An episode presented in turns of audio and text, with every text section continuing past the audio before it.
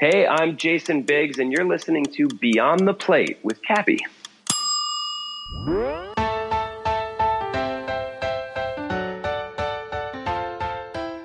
I'm an aviation geek. I subscribe to different aviation themed newsletters, the magazines. Jenny calls it my plane porn, just magazines with pictures of airplanes I could sit and read for hours and hours. Season 3 of Beyond the Plate is presented by Martin's Famous Potato Rolls. Hey everyone, this is Cappy, and you're listening to Beyond the Plate, podcast where I sit down with the world's culinary elite to explore their journey with food and their passion for giving back. Every episode, we share inspiring stories of what it means to be in today's hospitality industry. This season, we welcome a group of celebrities that have a connection to the world of food. Whether they host a food show, have a cookbook, or simply give back through food, we're excited to have them join us on Beyond the Plate. Season 3 of Beyond the Plate is made possible with the help of our friends at Martin's Famous Potato Rolls. Martin's Potato Rolls are the number one branded hamburger bun in America, and as I like to say, they can make almost any burger taste better. I have to confess, I recently had a family barbecue in Tulsa, Oklahoma, where my father in law lives, and I had a big package well, it was actually two boxes of Martin's products shipped to Tulsa because they aren't there yet, hopefully soon. Anyway, it made the barbecue that much better. Martin's believes in giving back to their community. They support hundreds of charitable organizations such as food banks, after school programs, disaster relief, and others. To learn more about Martin's, visit their website at potatorolls.com or follow them on social media at potato rolls. Martin's, we thank you. Okay, back to it. For this episode, we sat with the one, the only Mr. Jason Biggs. We caught up with Jason. We, it was only me on the line. I caught up with Jason. He was at home in New York. We chatted mostly about his life in food as little Jason Biggs up to the current Jason Biggs. Talked about a recent trip to Israel. His wife just got bat mitzvah. Super funny story. A recent pizza tasting or pizza crawl. I don't know how we want to phrase it, but we talk about New York pizza, I don't know, for like half of the episode. I exaggerate a little, but we talk about it a lot. Uh, we talk about what he cooks at home, what his wife cooks at home, about his kids, his wife Jenny Mollen, how hilarious she is and how great of a writer she is. If you don't follow Dictator Lunches on Instagram, you must. And last but not least, how they give back to their community. Oh, wait, also, he's on a new show that's coming out soon called Outmatched. Check out the trailer on YouTube it's hilarious. All right, for the more formal stuff, Jason Biggs is widely known for his role in the American Pie film series. Yes, that Jason Biggs.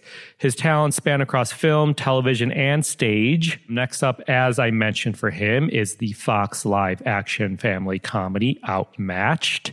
He was most recently seen in the independent film Who We Are Now, opposite Julianne Nicholson, which premiered at the Toronto Film Festival.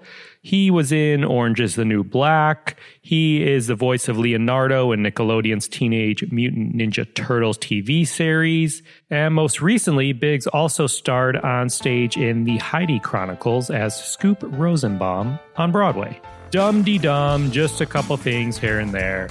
I'll stop there, but please enjoy this conversation, because I sure did, as we go beyond the plate with Jason Biggs. Hey man, how are you? How you doing?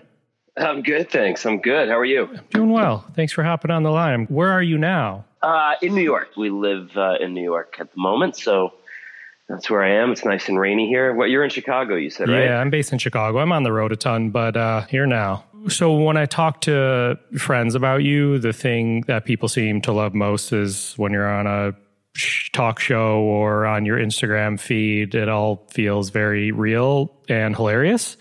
Oh, that's awesome. Have you always been an open book like that? Um, that's a good question. I like to think so. I've probably become more so as an adult, you know, as I've gotten older, I'm, I'm sure and in particular, since I met my wife, who is uh, sort of the definition of an open book, I'm sure I've been inspired by her to to be even more honest. But but even before, I mean, it's part of the reason why we actually get along so well is because we both sort of came to the table with very open personalities and very transparent.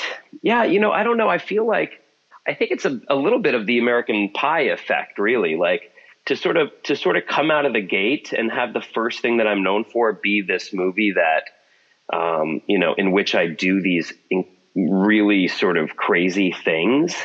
um, it's it's sort of uh, how do I explain it? It's like you know I, I don't want to say like oh I can get away with more. It just means I, I just think I just think like I you know I, there's there's little that can embarrass me. Right. You know there's there's and and you, you know, I feel like there's there's not much that makes me uncomfortable. Yeah. Yeah. I mean, you, listen, know? I, I'm super glad you remembered your Instagram password the other day because, you know, there's a picture of your ass basically. Well, not basically, there's a picture of your ass. There is. Um, there sure is. So, no, so no, no fear in that, I suppose. Yeah. No, no, no fear really. I mean, I've always kind of prided myself on being someone who would do anything for a laugh. Uh, and you know, I kind of got cast in the perfect role uh, with American Pie in that sense. And yeah, sort of that, but that same sort of no fear, uh, nothing makes me uncomfortable attitude kind of it applies to almost every aspect of my life, I would say. Yeah. So I, would say we sort of know the adult Jason Biggs, but what was Jason Biggs like as a kid? Oh boy, you know, it, Probably what I remember. I remember being confused. You know, I was a I was a kid actor.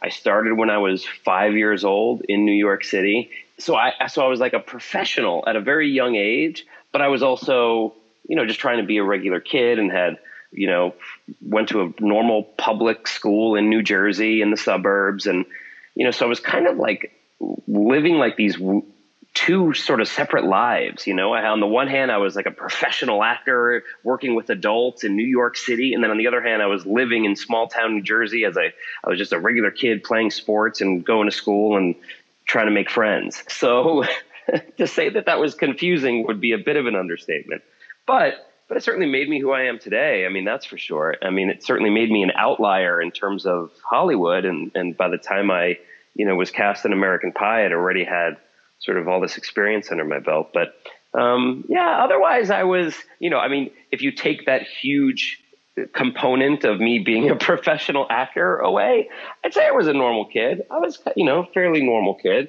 Um, nothing too extraordinary or atypical about me. So take us to your family table in New Jersey as a mm-hmm. kid. Do you have some memories that stick out? Oh, sure. Um, well, I grew up in an Italian American household uh, in, an, in a very Italian American neighborhood in New Jersey. And so, you know, Sunday was sort of the big day for us. You know, we, I was, I was a latchkey kid. My, both of my parents worked. You know, I'd come home after school and, you know, you you sort of make yourself a snack and then, you know, uh, if my mom got home in time, she'd, she'd, she'd quickly put dinner together.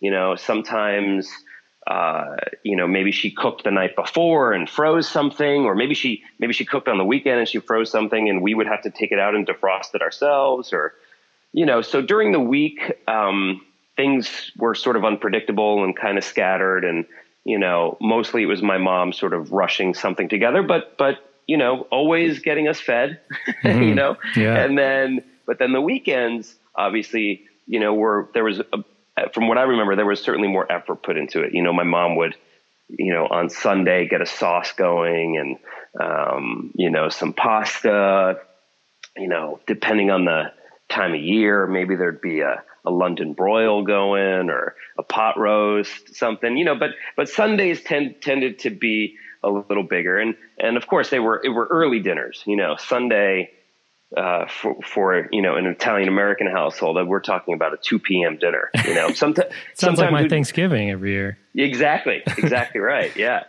So that I, I remember those Sundays very fondly. Yeah. Um, yeah. Nice. So was mom the main cook at, at home, or did dad ever cook? Yeah, mom was the main cook. Dad never really cooked, although uh, I remember stories. So when my I, I, would have to travel for, for work when I was a kid, you know, and I, I'd move places for, for months at a time, depending on what, what job I had. And there was a stretch where my mom and I were living in LA while I was doing a TV show. And so my dad was back with my sisters and, and, and he was, you know, in charge I guess, of, of cooking. And, you know, what my mom would try to do was every time we would come back home, my mom would literally just cook like for days and freeze as much stuff as possible for my dad. But my sister always recalls, still to this day, makes fun of him because he would make the spaghetti, but she called them stuck in spaghetti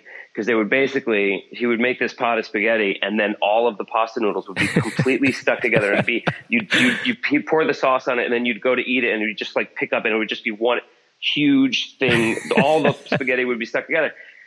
You know because he forgot to put olive oil or butter in the pasta after you know before you put the sauce on. Yeah. He just it never occurred to him you know? Did you ever help cook when you were a kid?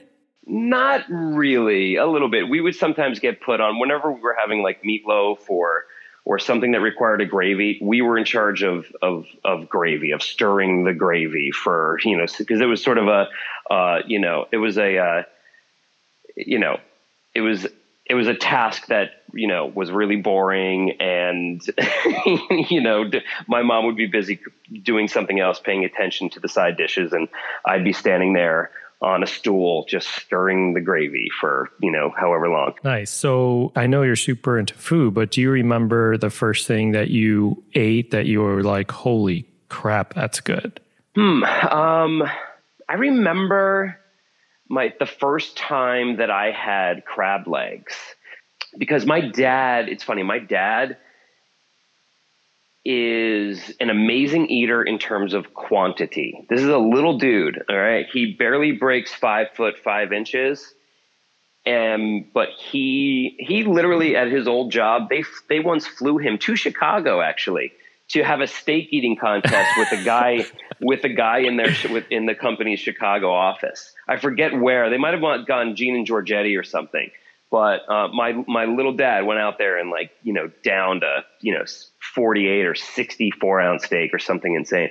But anyway, um, but he doesn't have a very um, diverse palate. He's very sort of pasta, pizza, meat, potatoes, right?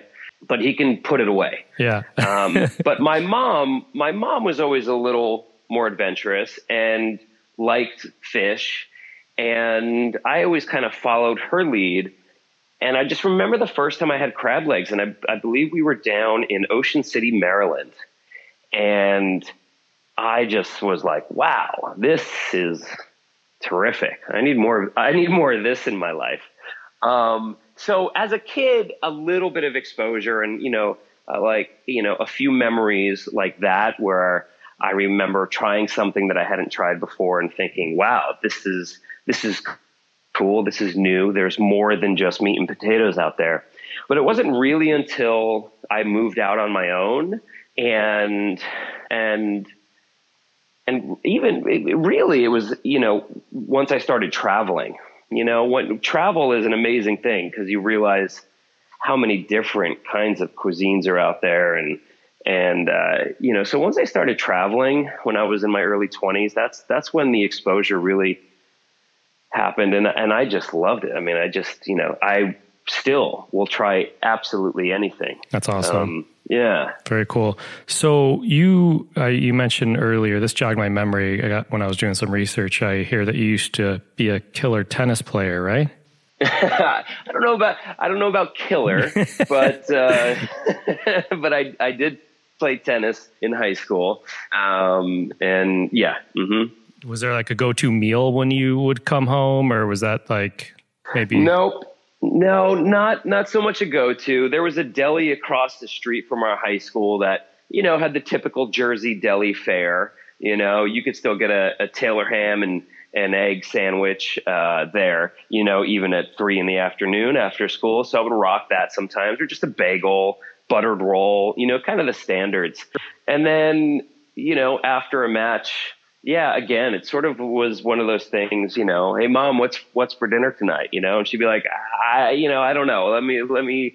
I think I have some uh, some meat in the fridge. Let's I'll make a meatloaf real quick. you know, it was kind of yeah. you know, it was kind of very ad hoc, very fly by the seat of your pants kind of thing. Got it. So wait, so in 2000, I think it was 2002, you were in a Broadway production of mm-hmm. The Graduate with Alicia yep. Silverstone. Correct. And she was recently a guest on the podcast and oh, wow. spoke, yeah, she, she spoke extremely passionately, as I'm sure you're aware, about uh-huh. vegan lifestyle. Yep. Do you think you could ever be vegan? Um, Uh, no, I guess is the short answer.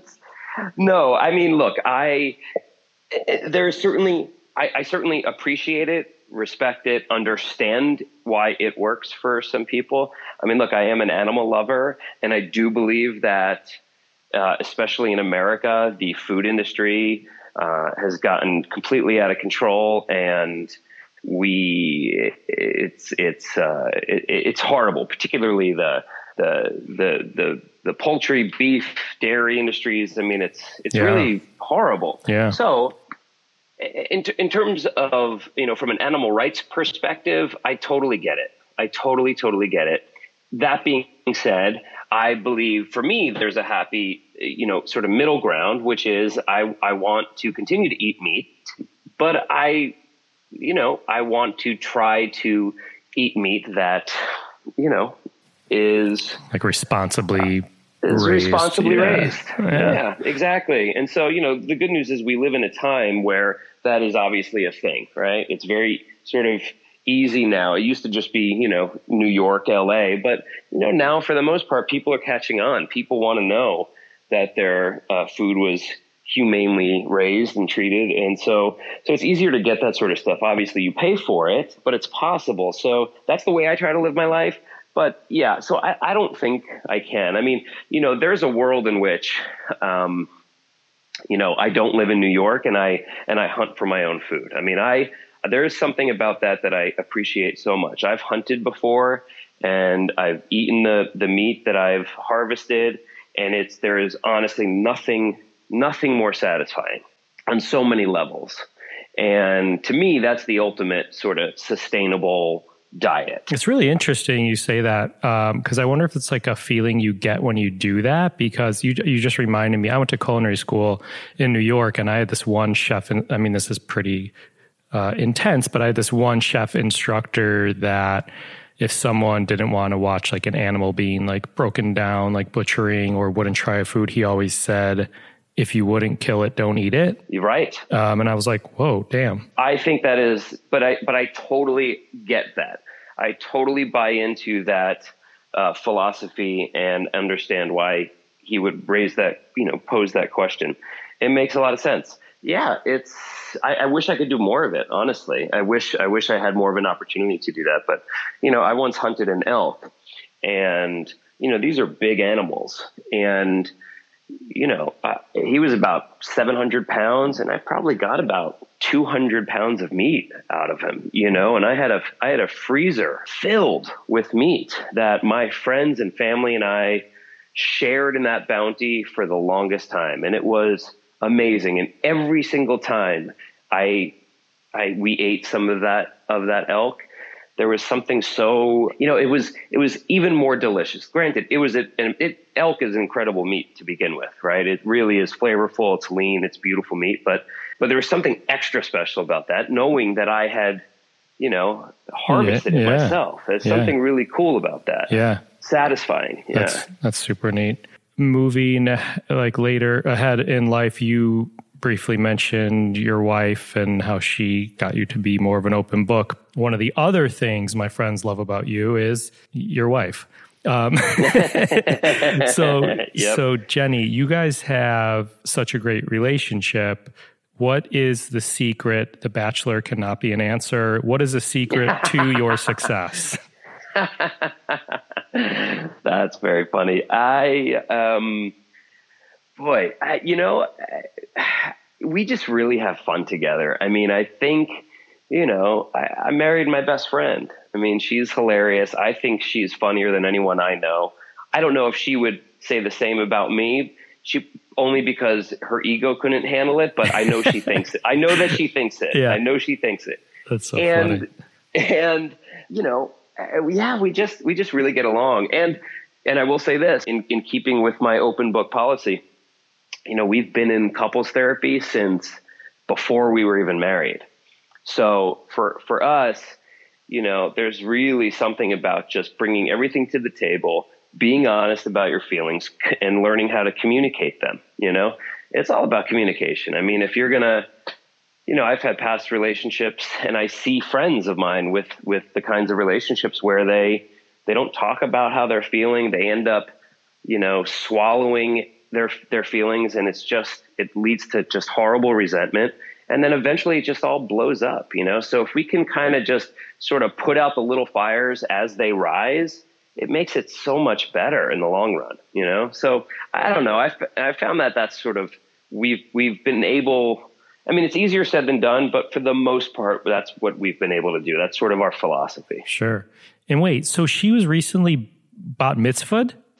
yeah so Was this in Israel? This was in Israel? It was, yeah. So we we uh, went to Israel for her 40th, and she she brought up the idea of getting bat mitzvah at the Western Wall. Um, and you know, I had organized this entire trip for her. And first of all, it had been kind of a pain. in- She she was she was she was a real pain in the ass about this trip because she couldn't quite land on where she wanted to go. For me, last year for my 40th, it was very simple. I knew exactly what I wanted. We booked it. We were done. Jenny was really, you know, she she just couldn't decide. And so by the time we finally landed on Israel, you know, time was, you know, we were already sort of crunched for time. And I, I put this trip together, not, not trying to pat myself on the back, but whatever. I got the trip organized, booked restaurants, did all this stuff. And then she brought up, you know, it might be cool to get bat mitzvah at the Western Wall. and, and I was like, wait, what?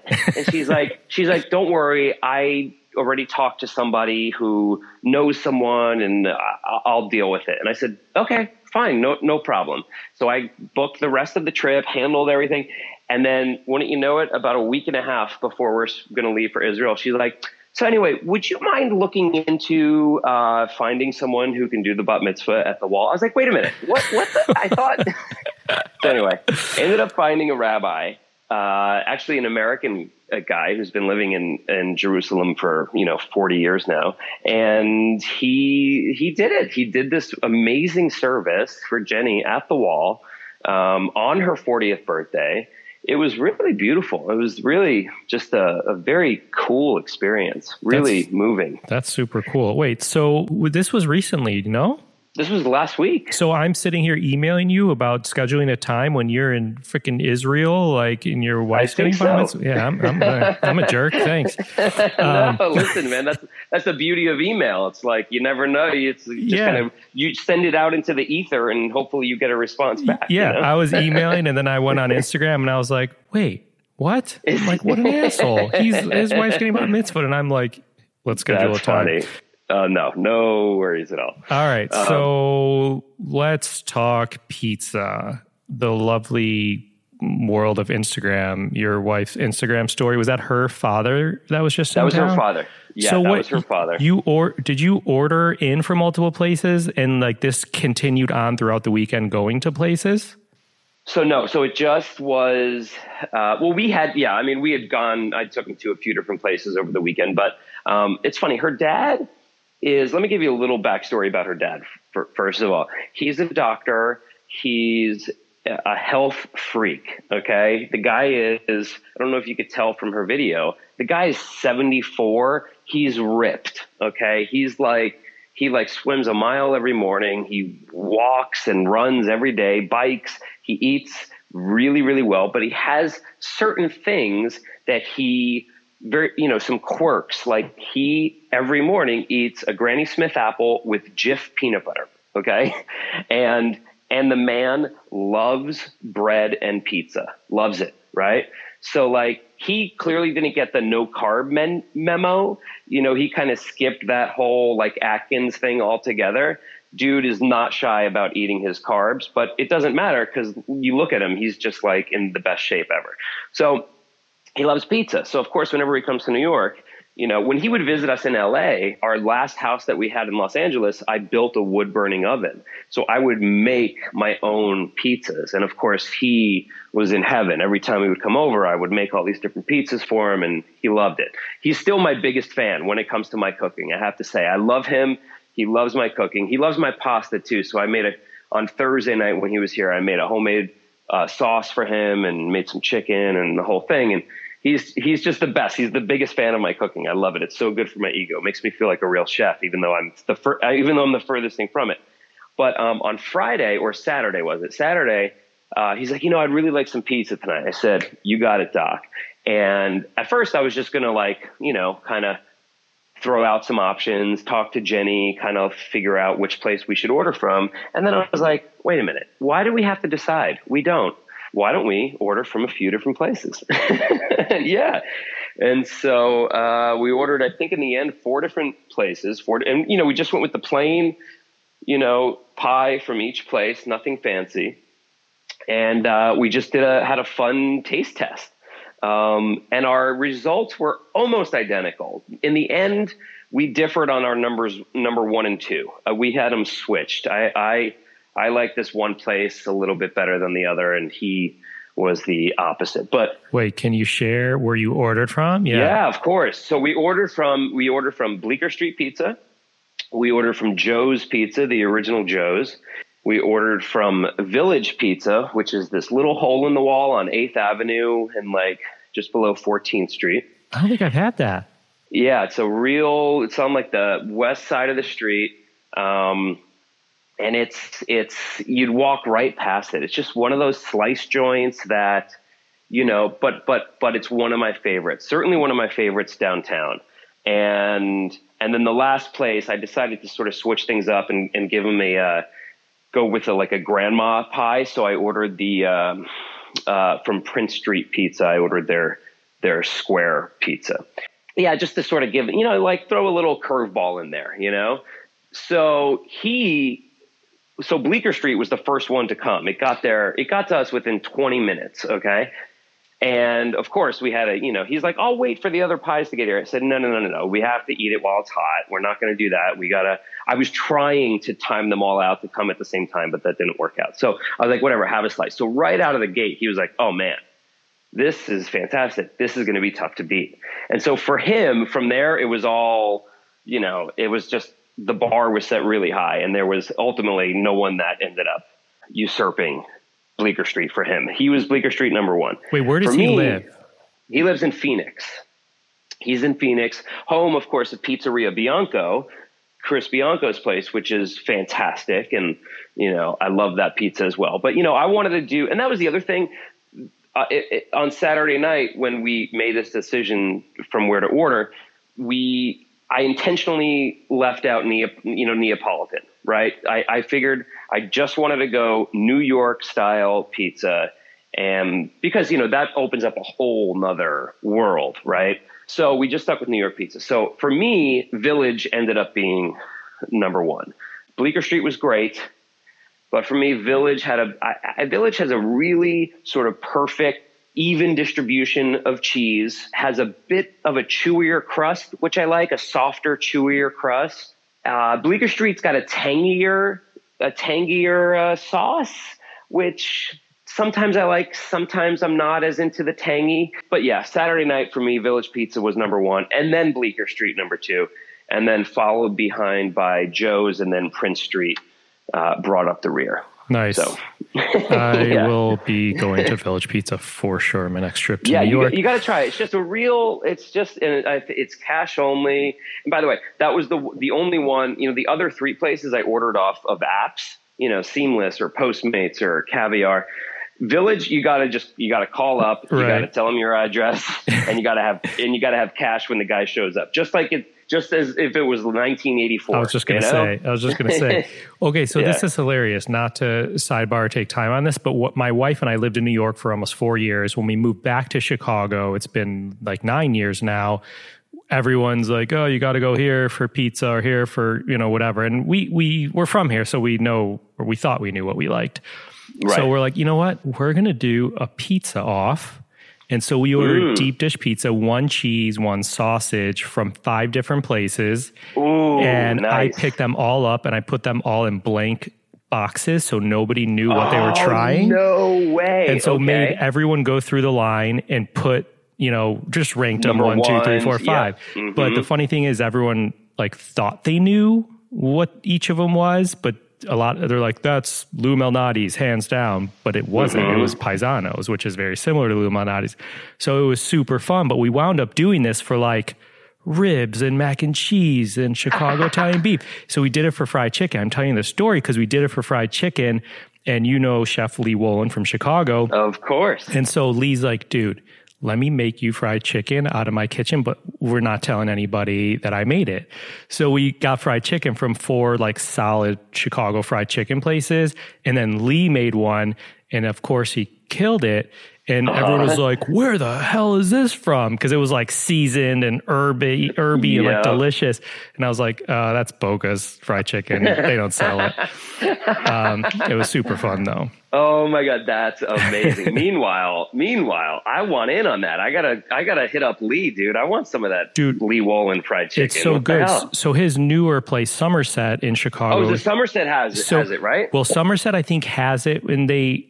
I feel like it's the only thing people ordered, so they moved it to like only Sundays. But he does a version of it as a fried chicken sandwich on the lunch menu, and it is out of control. Yeah, oh my god, really good. dude. He he crushes it, man. He's so good. he's super talented. Yeah, Yeah, I love Yep. eating his food. A podcast about pizza. No, I'm just kidding. Um, all right, so who do you? Does Jenny cook too, or do you guys order in a lot, or eat out mostly, or kind of a combo? It's a, I'd say it's a pretty, it's a combo. I'd say it's pretty e- evenly distributed amongst the sort of four components, right? Either I cook, she cooks, we order in, or we go out. I would say I might cook a well, maybe I cook a little bit more than than she does. I've also had my schedule has allowed me to a little bit more. You know, Jenny is pretty disciplined in terms of her writing schedule, so she's you know uh, she's kind of off writing, and if I you know, sometimes my schedule is clear in the afternoon, so I can kind of invest a little bit more time into doing like a full meal. For example, making sauce and everything the other day when Jenny's dad was in town, I had the afternoon, so I did a whole thing. Jenny also, I, I, I how do I explain this? I have more recipes. I also am good at following recipes if I want to try something new. Yeah. Jenny is way more abstract, not just in her, you know cooking, but in life, I guess. Like and off so the cuff. Off the cuff and more just like you know you know what jenny's great at? Jenny's great at uh, a one pot you know meal. You know she, she's great at soups. She's great at stews. She's great at salads. She's great at anything where you can just kind of throw a bunch of stuff in a pot Sure. season it up and and kind of add or take away as you need. Um, you know when it comes to following you know when it comes to math forget it. She's like i'm out. Math math doesn't belong in the kitchen you know. She's like i want no part of this. Whereas i'm very precise. I mean i have uh you know i have an immersion circulator. I sous vide my meat you know like i'm i like the precision and and the math and the technological components to to cooking. So i'm so we just have different approaches and then yeah, and then I, you know, of course, in New York, it's obviously super easy to to get anything you want here by ordering, and and now made even easier with the proliferation of all of these apps. And then you know, it's uh, we try to even though we're we're kind of homebodies and and we're lazy. I just love you know going and trying all the new restaurants. So you know, I'd say we get out maybe once a week. We try have to. any, any recent favorite places? I got to tell you, it, it's not super new. Uh, it's you know it's new-ish, but Atomix, Oh, I'm dying to go there. The Korea is the Korean Dude. place. Oh dude, it it is legit. I need to try that because this is their second one, right? Yeah, they have Atoboy, and now this is their their second one, and this this one's a more you know fine dining uh, tasting menu situation, and it is dynamite. They're killing it over there. All right, I gotta They're try. killing that. it. That's Yeah. good to know. But I'm I'm behind, man. I'm behind. I, I had some, you know, all for good reasons. I was working. I was busy. It's I've been we've been traveling a lot, so I haven't. Uh, I'm a little bit behind on my on my spots here. I got some catch up to do. In fact, there's there's a place I really need to go, imported from from uh, your your your town, uh, Cheval.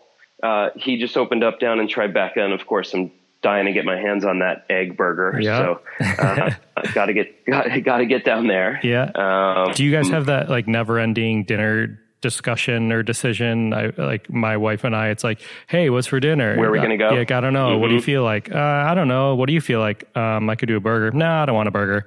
Um, Yep. I could do barbecue. No, I don't want barbecue. Well, what do you want? Um, I don't know. yep.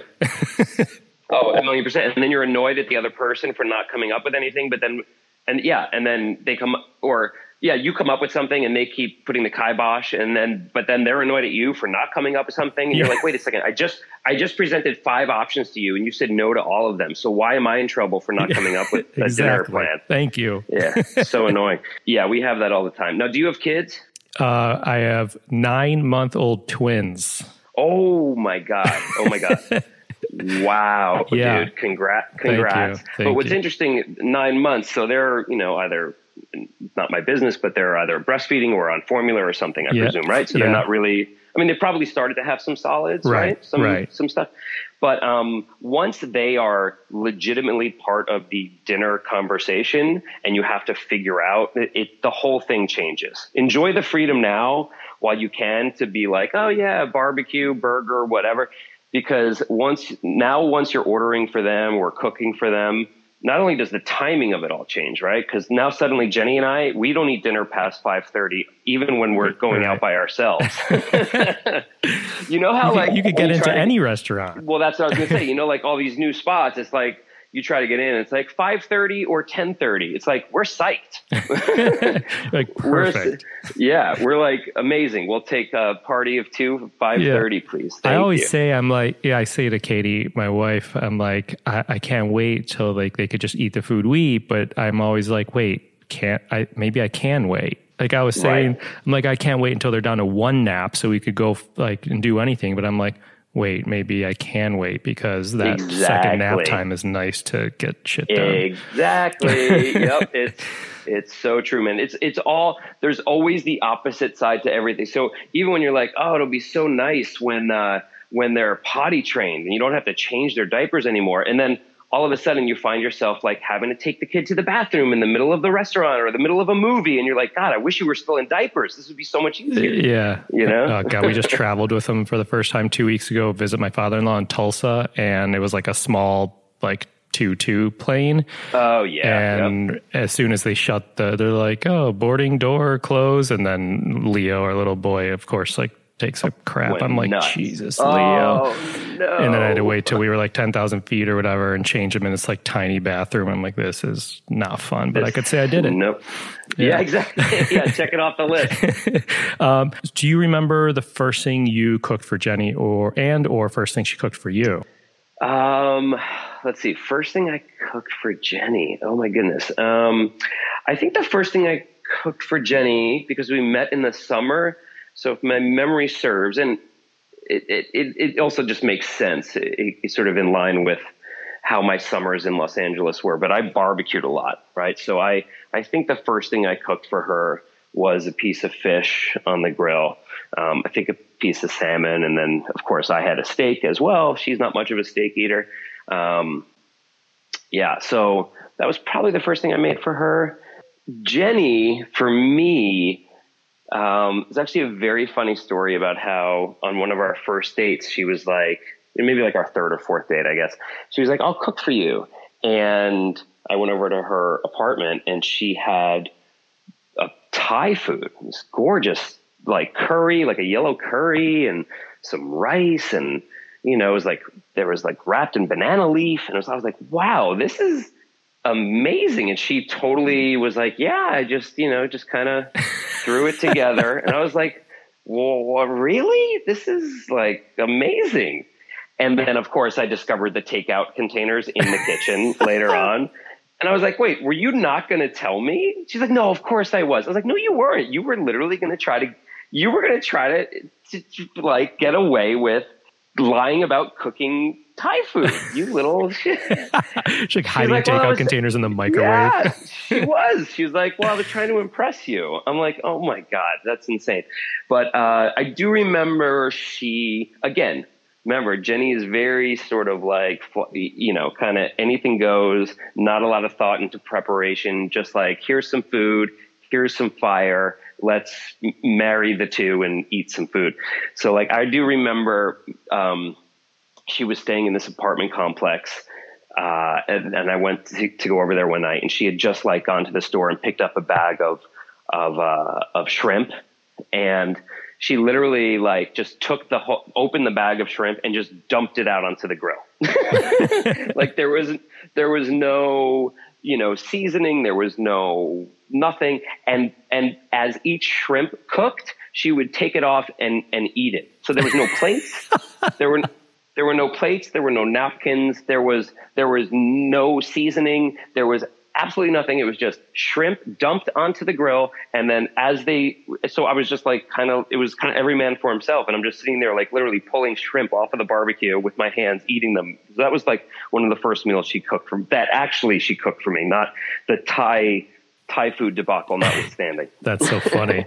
Okay, yeah. so we, met, we we were talking about kids a minute ago, and you have two sons. So Jenny's all over their school lunches, which she has this what at dictator, Dic- lunches, dictator lunches, yeah. which is insane in, a, in an amazing way. I guess I have like a boatload of questions. You, are there like are there like major likes and dislikes with your kids and eating, or like or family rules when it comes to eating with them? No, um, I have to say, so far they've both been really good about trying anything. It, we've we've kind of instilled in them uh, this willingness to to try something at least once. And then if they don't like it, we're not going to be the parents that sort of force them. You know, like you're not getting up until you eat all of your so and so. I mean, we kind of, you know, it's more like, look, if you're not going to eat, that's your dinner. You know, so I encourage you to eat it. And nine out of ten times they they finish their plate. Um, you know, we had Sid's first nanny when he was born was uh, from Guatemala. And so Sid has been eating rice and beans and pupusas, homemade pupusas since since he could, you know, eat solid food. And so he's he's got a really kind of interesting palate. He likes sushi. Um, he he uh, he he goes for it. Um, but he's also just now at like five and a half years old, starting to discover like things that he doesn't like. Like he's he's kind of like I really don't like that and don't want to eat that again, you know. And I'm hoping that'll change again as he gets older. I mean, I remember I hated mushrooms when I was a kid. Couldn't stand when my mom would cook them, the smell in the house of mushrooms, and now it's one of my favorite foods. Um, so I, I, know it's all going to change and stuff, but um, and then Laszlo is just a beast. He just literally eats anything that's in front of him. I mean, he's it, it just anything goes with him. He, he's incredible. He's he's like my serious eater. Um, but you know, the dictator lunches thing. It's uh, for Jenny. Um, I mean, these lunches. I encourage like anyone and everyone listening to check out that Instagram. They look like like if there was Michelin stars for lunches, or like, like she'd have one for sure. Oh my god, that's sweet. Look, she's more than anything. I mean, it's not it's not just the photos. You really gotta read the captions because Jenny is a writer first. I mean, so so it kind of started where you know she wanted to make these lunches for Sid, and you know it was it was her way of you know connecting with him and sort of you know because he would go to bed and then she would be able to sort of make these lunches for him after he went to, to sleep. And it was, you know, she would put little notes inside and it was just a, a sweet thing. It just really started off pretty innocuous and innocent. And then she just started really getting into it and she would start to see pictures online of other people's lunches and how they would do it. And she got all these, you know, she got inspired from all these different sources. And um, so it took on a life of its own and she created this Instagram page and the captions, she creates these stories, you know, each, each sort of lunch is in theme. uh, and she creates these funny stories. And so, um, you know, she really makes a point to to to expose him to different foods, and you know, we don't always expect him to to eat everything in in the lunchbox. In fact, most of the time he doesn't. But at least you know, a couple times a week, there's some new thing that he's never seen before. You know, and he usually tries it, and he might not finish it, but at least he's getting exposed to it. And I think that's sort of Jenny's biggest, you know, uh, that that's what she hopes, and as do I. The the most is that he's sort of being exposed to all these foods because you know, look, I grew up you know, uh, really not exposed. I mean, it was very sort of, like I said earlier, kind of pasta, meat, potatoes. You know, lunches at school were just a sandwich, you know, brown bag sandwich, maybe an apple, maybe a Twinkie, you know, and, you know, that, that, that was it, man. That, that was sort of food. Um, so, you know, the fact that we can, you know, expose him to some of these other things is, is, I think, a real, you know, it's a real luxury. It's a real cool thing. So it's great. I'm reading a, a, super cool book. We actually, I had Neil Patrick Harris and his husband David Burtka were on this season of the podcast too, and they had mentioned this book they read called Hungry Monkey, and it's a mm-hmm. food writer from Seattle that wrote about his journey um, feeding his daughter. Um, oh wow! And it's super interesting, and it's everything it's more entertaining. I mean, I, I don't want to say I knew it all, but it's essentially a lot of what you're talking about, exposing them to things because listen, my almost nine month olds, like if I'm eating something, they stare at it or they'll grab at it and I could like say, no, no, no, and keep them away. But I'm like, hey, all right, you want to try this lemon cake? Like take a little yeah. bite or, you know, go for it. So, yeah, totally. That's super cool. So, all right, switching gears super briefly, you have this new show uh, coming out, I believe. The premise of the new show, Outmatched, is pretty brilliant. Can you tell us about that? Sure. Yeah. Thanks, man. It's um, it's uh, yeah, it's called Outmatched. It's a multi-camera comedy on Fox. It'll be uh, it's going to premiere in January. Uh, after the football season is over. It's going to be on Thursday night. Fox this year has Thursday night football, so it's going to be uh, when the football season's over. We'll we'll come in on Thursday nights, and the premise of it is really simple. It's uh, uh, I play a guy married to his high school sweetheart. The two of us are, you know, blue collar, South Jersey. You know, not not not super smart, not dumb, just kind of you know real average. And we just happen to have three kids who are certified certified geniuses, just off the charts, ridiculously smart we have no idea how to communicate with them, how to talk to them, how to relate to them. The trailer's they're like pretty hilarious. They're like aliens in our house. And then we have a fourth kid who's, you know, not so smart, and she's our favorite. She's our favorite, of course. So yeah, um, it's uh, that's that's the gist of it. It's kind of a Malcolm in the Middle meets Big Bang Theory uh, kind of vibe, and uh, yeah, hopefully it'll it'll be fun. We had a great time shooting the pilot, so I'm psyched that we get to do a few more of them. Yeah, that's awesome. So, what's easier, playing a dad in real life or on TV? Oh my god, on TV, way easier. yeah, even despite the fact that I have in the TV show, I have like a 16 year old daughter, which was not wonderful for my ego. I was like, "There's no way you anyone will believe that I could have a 16 year old daughter," but apparently people buy it. But uh, yeah, man. I mean, it's God. I, I wish I wish someone was writing my uh, lines for me in, in in my real parent and and child interactions every day. yeah, that's funny. You know. All right, so I have a few more questions under the social impact, um, giving back, which is a big portion of this. Like for this podcast, it's quite often chefs we speak with, and I always say how people don't realize how giving they are beyond what's on you know a plate that you eat in the restaurant.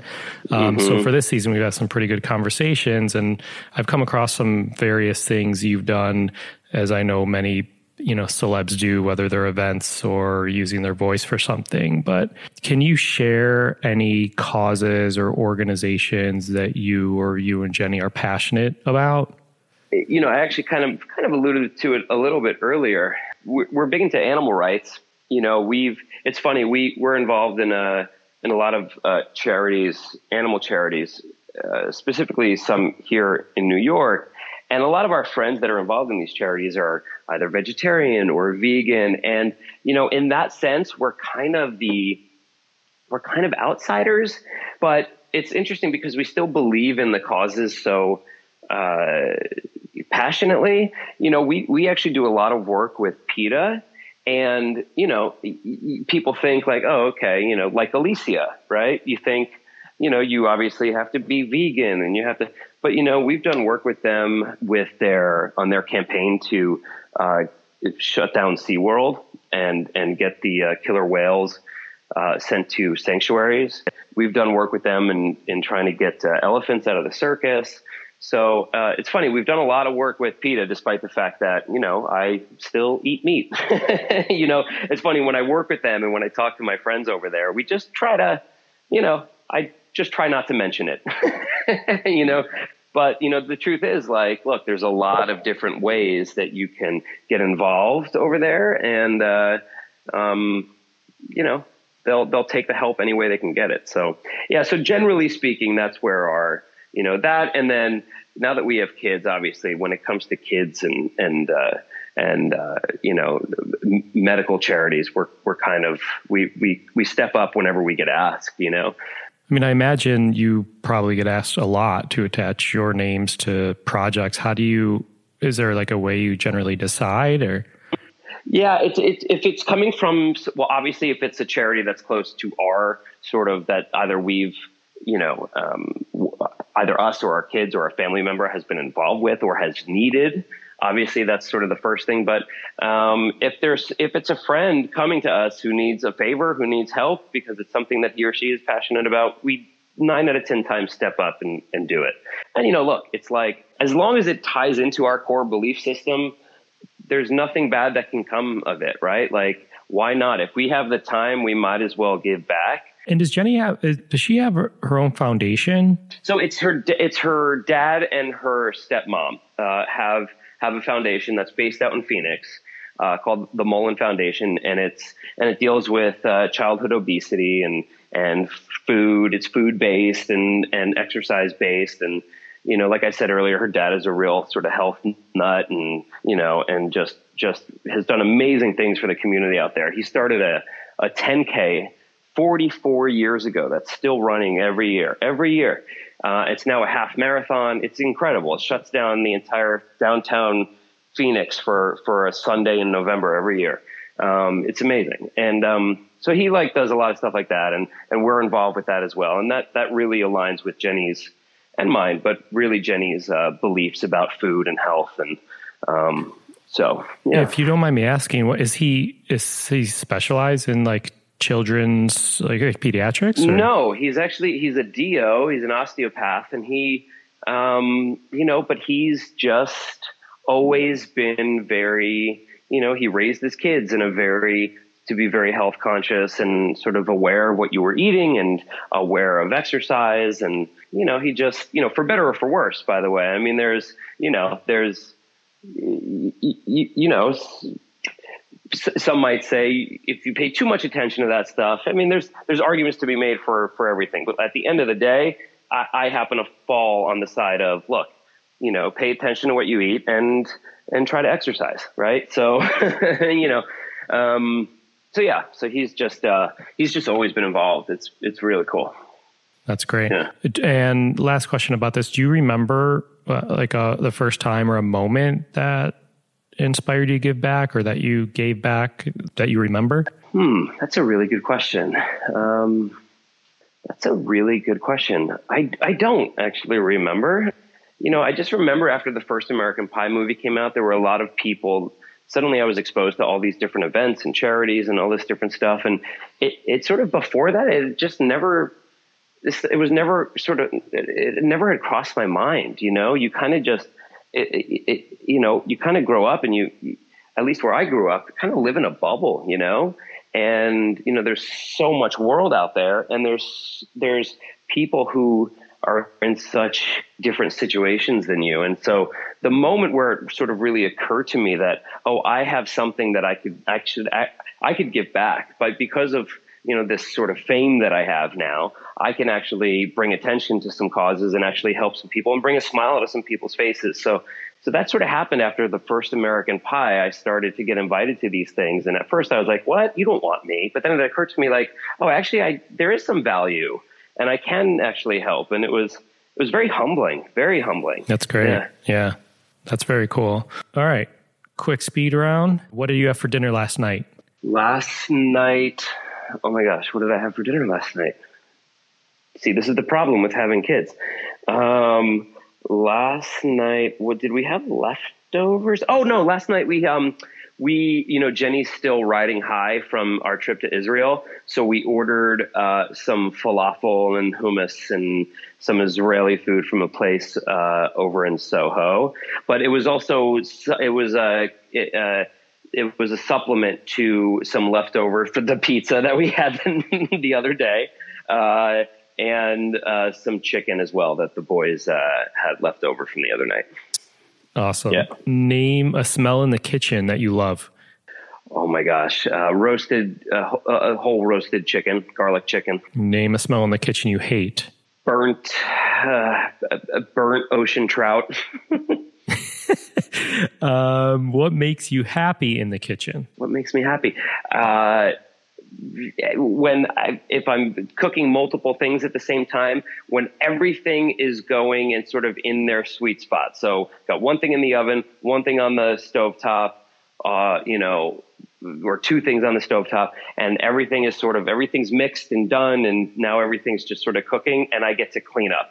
While everything's cooking, I get to put everything away. Thomas Keller, I'll never forget. He said, "You clean as you go. You clean as you go, so that when the food is served." you can actually sit and enjoy it with everyone. And that is something that has stuck with me so hard. So when I've got everything sort of made and it's it's it's cooking, I just attack the the, the, the sink and that's just sort of my happy place.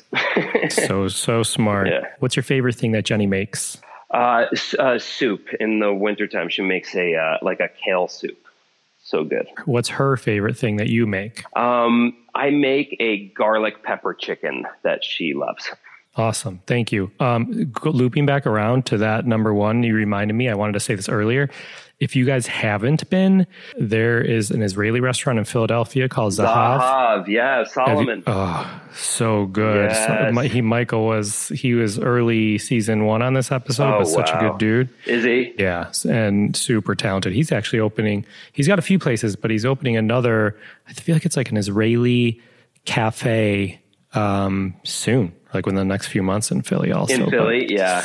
Yeah. He's good, man. Yeah, he's he's good. I uh, I need to get down to Philly and do Zahav. Um, I also there's a few spots in Philly. Yeah, I also want to do Vetri. I need to do. Um, yeah, it's been a while, man. I got to get myself down there. Yeah, for sure. So, a couple questions in closing. Given that you're an open book, what should people know about Jason Biggs that they may not? Oh gosh. Um, hmm. Uh, I'm an aviation geek. yeah, interesting. Uh, an av geek, as we call ourselves. Um, I subscribe to different uh, uh like aviation themed newsletters, emails. Uh, Jenny calls it. I used to have the magazines. Jenny calls it my plane porn. Um, literally just magazines with pictures of airplanes. I could sit and read for hours and hours. Um, That's so. Yeah, I could identify. Cool. I could identify any airplane in the sky, any airline. Really? Yeah, I'm obsessed. Wow, I love it. Very cool. random, random. I love it though. You know, I, I I feel like when I was a kid, I loved airplanes, and I I don't know if I would consider myself an aviation geek, although I'm so every t- I, I travel a lot, and still every time I take off, I'm like how the hell is this how is happening? It, how are we lifting off? Yeah totally. yeah. And I, I have these apps on my phone that like a like a flight attendant would be like oh we use this weather app because it shows us where turbulence is and i'm like so people are like what are those apps you have? I'm like ah flight attendant told me about it. Yeah. Anyway so one final uh, terrible question that my producer is making me do. Last time you ate pie and your favorite kind of pie? um, let's see. The last time, I think, um, was it Thanksgiving? I mean, it might have been Thanksgiving, unless actually I had um, like in early spring, I had a chicken pot pie. I, I ordered it somewhere, so I had a savory. But in terms of sweet, the last time I had a pie was uh, oh no, actually for my birthday, just uh, three weeks ago. Um, I was having a conversation with someone about how much I love pecan pie, and she sent me a pecan pie from the Dutch, um, Andrew Carmellini's place uh, in Soho. That was phenomenal. Um, so yeah, so my favorite, I, I, think my favorite would be pecan. I also am a big pumpkin fan, big big pumpkin fan. Yeah. Yeah, same here. I could like same literally here. just I could with especially with a little cool whip on top, I could destroy a whole pie in one sitting. All right, dude. Thank you so Awesome, much absolutely. for uh, taking this time to chat. I really appreciate got it. it, was man. uh I mean Lee's had great things to say about you and awesome. Thanks, Cap. I appreciate that, man. And uh, listen, give my best to Lee. That's a good dude right there. Um, I will, for him- sure. And thanks for, for I'm glad he hooked us up and uh, I'm sure we'll cross paths again uh, soon. Hopefully hopefully we'll be able to break bread one day. Maybe uh, maybe man. some maybe some Elise fried chicken. yeah, sounds good. Awesome. Quote about giving back. As long as it ties into our core belief system, there's nothing bad that can come of it. Thanks again to Jason Biggs. Find him on Instagram at BiggsJason. Join us next week when Beyond the Plate presents Just the Plate, a short segment where our guests describe a dish or a recipe that is meaningful to them. You can find me and keep up to date with this podcast across all social media platforms at On Cappy's Plate or go to BeyondThePlatePodcast.com. Beyond the Plate is on Twitter at BT Plate Podcast, and we are on Facebook. This episode was produced by myself along with Ian Cohen, Joel Yeaton, and Chant Petrosian. Big thanks to Andrew Glatt. Our music was composed by Goldford. Find him at iGoldford. As always, a special shout out to my wife, Katie. Thank you. Please rate, review, and or subscribe to this podcast on your listening site of choice. Thank you for listening to Beyond the Plate. I'm Cappy, and remember, there are never too many cooks in the kitchen.